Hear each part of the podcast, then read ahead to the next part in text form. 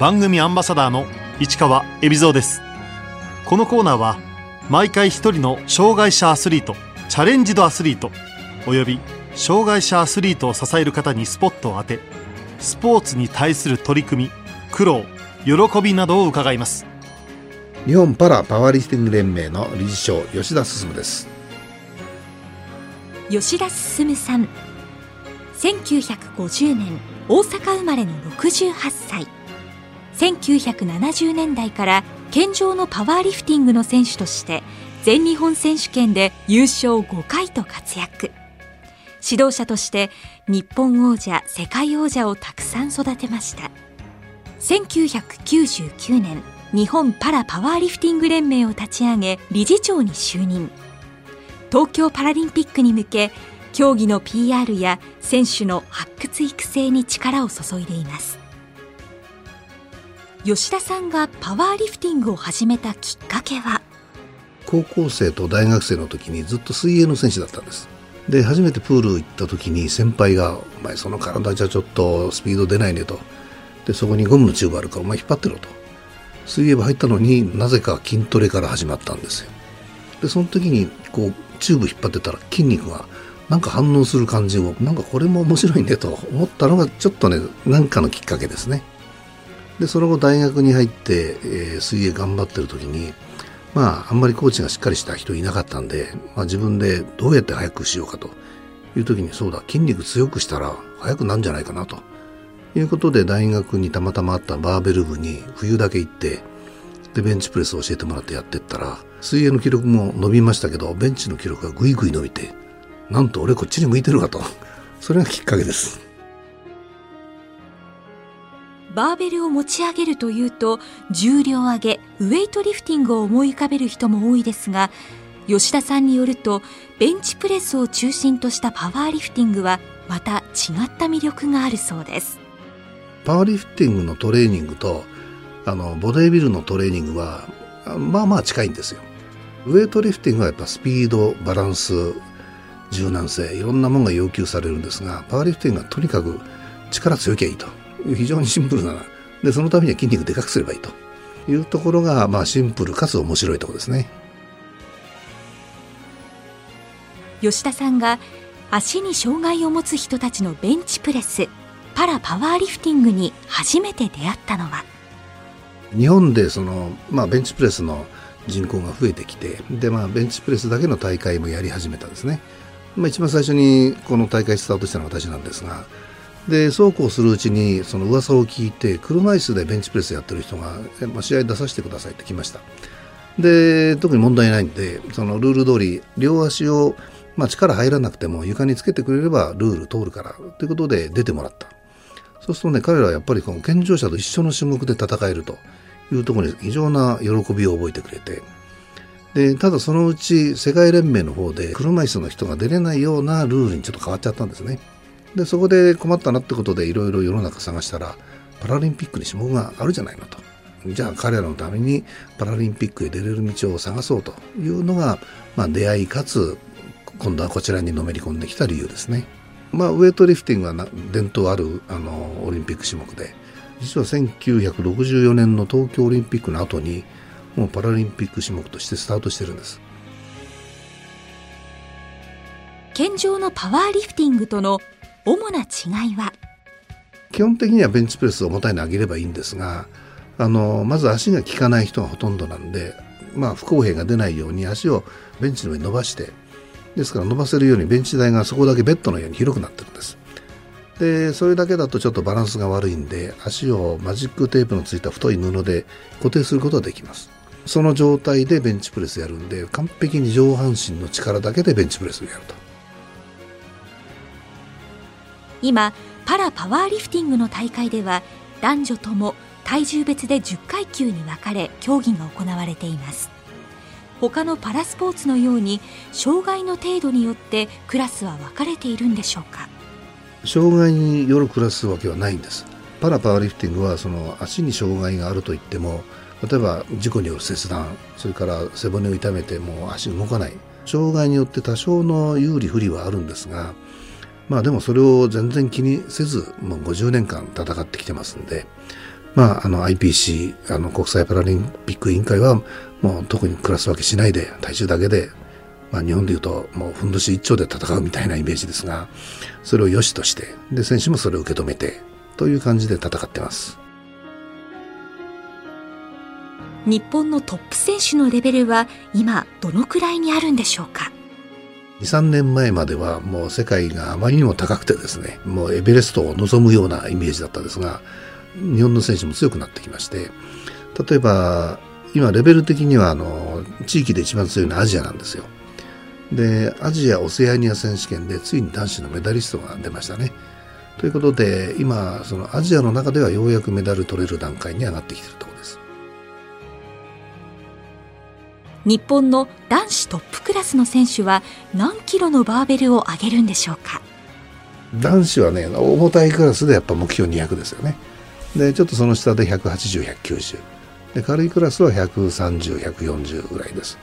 で女性はね、やっぱその半分から場合によっては3分の1ぐらいに日本ではなっちゃいますね。海外ではね、男子の半分超えてますね。男子の7割ぐらいまで。男子の場合200キロ超えというのが世界で戦うための一つの目安になっているそうです。パラリンピックでメダル狙うには、まあ、一番軽いクラスを除いて他のクラスでやっぱ200超えないと難しいですね。で女子も同じようなことが言えるんですが、やっぱ100キロ超えないとメダルには届かないですね。ところでパラパワーリフティングの国内の競技人口はどのくらいいるのでしょうか。3年前東京パラが決まる頃は登録選手はね20人だったです。で今猛烈に増えて、でも70人ですから、これをねやっぱまずは100人にし、将来やっぱ1000人ぐらいにしたいですね。で1000人の人が一生懸命頑張ってくれれば、やっぱ中にはねやっぱ相当才能ある人もいるし、もう猛烈な筋肉オタクもいるはずだし、きっとね世界チャンピオンは私作れると思います。日本だとね、昔いろんなスポーツでやっぱりウエイトトレーニングに対する否定的な言葉が日本ではね、特にその当時のコーチ陣に蔓延してましたよね。だからバーベルなんかやるなという雰囲気だったです。ところがねやっぱ実際違いますよ。で最近やっぱ筋肉トレーニング、ウエイトトレーニングをがっちりやってる種目はね、どんどん世界のトップいってますよ。ですからね、日本人は筋肉弱いんじゃなくて、日本人は筋肉トレーニングをしてこなかった。でも鍛えれば日本人もやっぱ強くなる。筋肉は一緒ですよ。ということで私はもうこの筋肉運動をもう今のちょっといいブームにあやかってどんどん盛んにしたいですね。パラパワーリフティングという競技を知ってもらい、お客さんを増やすため連盟ではさまざまな取り組みを行っています。パワーリフティングの試合を非常に魅力的にしようという試みを私は日本でこの3年ぐらい頑張ってます。国際的な団体である IPC も選手が頑張ってる姿を大きなビジョンを使って伝えていこうと、でかつ音楽とか照明でショーアップしようとしてますね。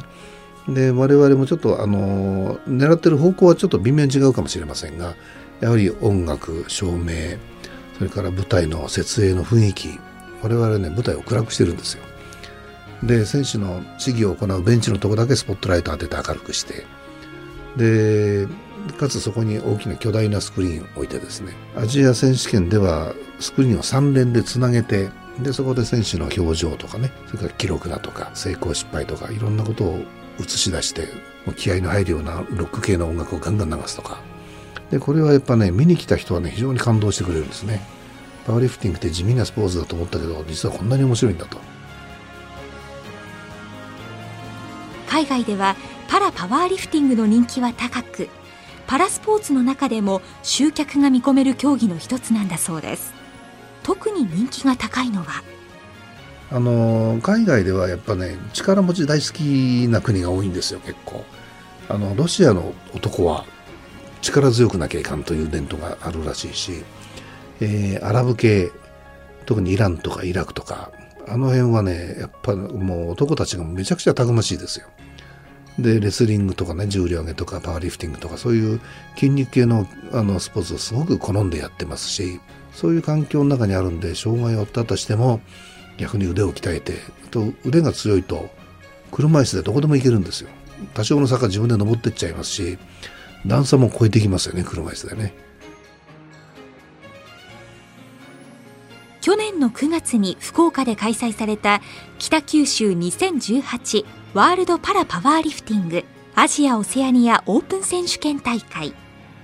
この大会で使用した会場は大きな劇場、北九州芸術劇場でした。世界でも劇場でやる例はほとんどないんですよね。2000年秋田県でワールドゲームスってオリンピックに入ってないスポーツを集めて4年に1回やるオリンピックみたいなもので、そこにはね、健常者のパワーリフティングが入ってるんですよ。その2000年に来るまでに私いろんな大会を開いてみて、やっぱりパワーリフティングは、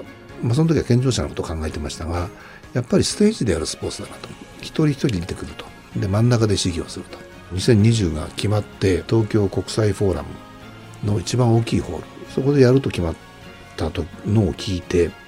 やっぱりその予行演習は劇場で大会を開いて、目いっぱいトライしてみないとわからんなと。各地で障害者のスポーツに興味ある、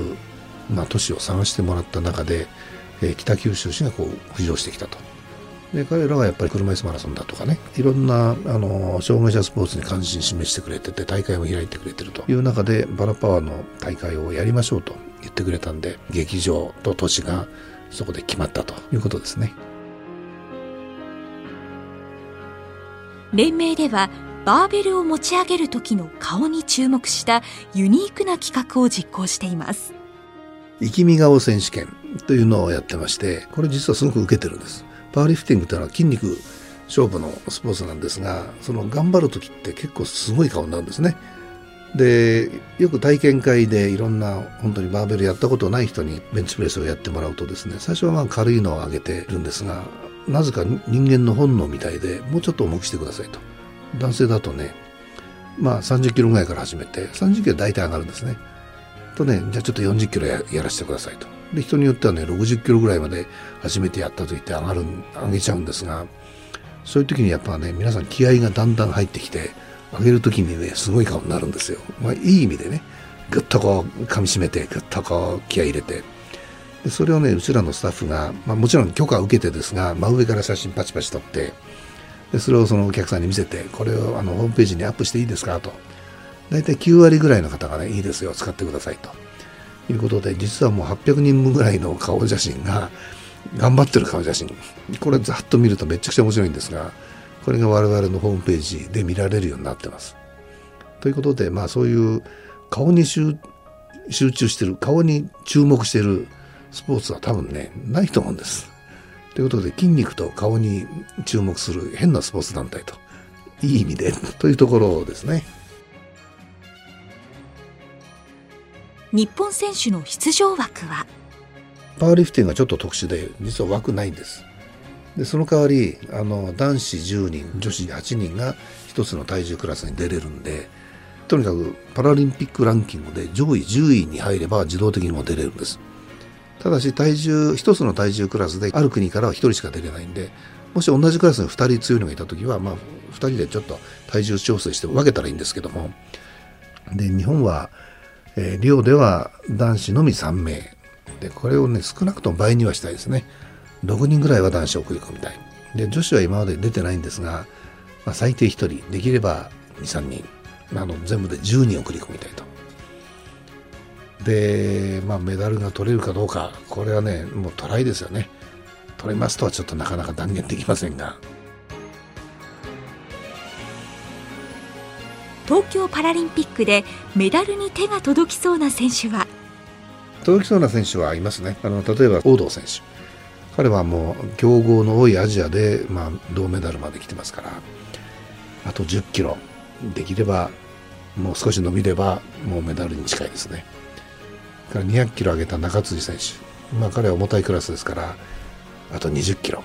伸ばせばメダルかなり近いです。で、そのギリギリのメダル近づいてからの戦いは、重量の選択とかね、それから相手を意識 しすぎて、例えば210キロで止めときゃいいのを212キロと申請しちゃったと。で、相手は211キロだったという時に、相手は上がったけど自分が失敗したとかね、そういう微妙な重量選択とか、あと心理的にちょっと負けて本当は上がる重量を試合で失敗するとか、実は作戦的な見どころも実はたくさんあるんです。これが揃えば可能性が出てくると思ってます。パラパワーリフティング連盟では2020年以降も見据え、さまざまな団体とコラボ活動も行っています。今年の2月の全日本選手権のテーマがですね、コラボで、まずどういうところとのコラボかというと、会場を貸してくれたのが、日本工学院八王子専門学校、もう巨大な専門学校さんなんですが、そこにはスポーツ学科から始まって舞台芸術だの、本当に放送、それからもうありとあらゆる学科がありましてね。で、最初はそこのスポーツ学科の特にトレーナー養成コースの人たちに、補助員だとかね、その試合の進行に必要なことを手伝ってもらおうという発想で、学校の皆さんと試合を一緒にやりましょうねということで始まったんですが、聞いていくうちに、じゃあ音楽学科の人に試合で使う音楽を作曲してもらったらどうなるか、それから舞台芸術系の人たちであれば、舞台をこう大きなプロが使うカメラでね、映像を撮るとか、あと照明を工夫するとか、もういろんな学科の方が手伝ってくれて、まさしく学校とスポーツ団体のコラボが成功した大会じゃないかなと思ってるんです。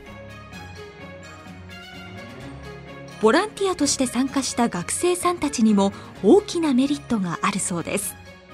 例えばその舞台芸術系に行く方は、ここでね、自分でこういうスポーツに携われてすごく勉強になったし面白かったって言ってくれてるんですね。トレーナー学科の人たちは実際に重たい、もうギリギリのベンチプレスをこうヘルプしてるわけですから、で、きっと自分たちが就職したらこの経験は役に立つという感じがしてますと言ってくれてますし、ものすごく大きなヘルプになると思います。健常者と障害者が共に歩んでいく共生社会が、この大会では理想的な形で実現されています。今後の日本のいろんなスポーツ界の中でね、特に障害者スポーツを支えてくれる人ってのは数は少ないんですよ、実はまだまだ。こういうことがきっかけになって似たようなことが全国で起これば、私はね、日本のスポーツ界にとってすごく面白いことが起こると思うんです。助けてくれる方々もいい体験できて喜んでもらって、我々もそれを享受しながらレベルアップして、で、いい大会を皆さんにお見せしてということでお返しできるし、これぞコラボかなと思ってます。改めて吉田さんにパラパワーリフティングを生で見る時のポイントについて伺いました。まずやっぱり事前にこの選手はどういう選手なのかということをね、知っといていただくと。自分の持ち記録はこれで、上のこの人とこの人に勝てばメダル取れるとかね。で、次にこう選手が舞台出てきた時のもう緊張してる顔、気合いの入ってる顔で、そういう選手が舞台の中央に来てベンチに座って、で、足を固定して、で、寝っ転がって、そうすると今度真上からまた選手の表情を映しますから、で、バーベルを受け取って合図で胸に下ろして一瞬止めて、で、カーッとこの生き身顔じゃないですが、必死に上げると。お客さんはだんだん慣れてくると、自分でこれ成功だなとか赤だなと多分自分で判定できると思うんですが、それが当たってるかどうかの、その楽しみとかね、という感じで、上げる瞬間だけは我々は3秒ドラマって言ってますが、名前呼ばれてから終わるまでは実際は約2分なんで、2分ドラマとも言えると。で、この辺のやっぱりこう人間がバーベルに向かっていくというシンプルなところに込められたいろんな表情と思いをね、これをじっくり見てもらえば相当面白いと思います。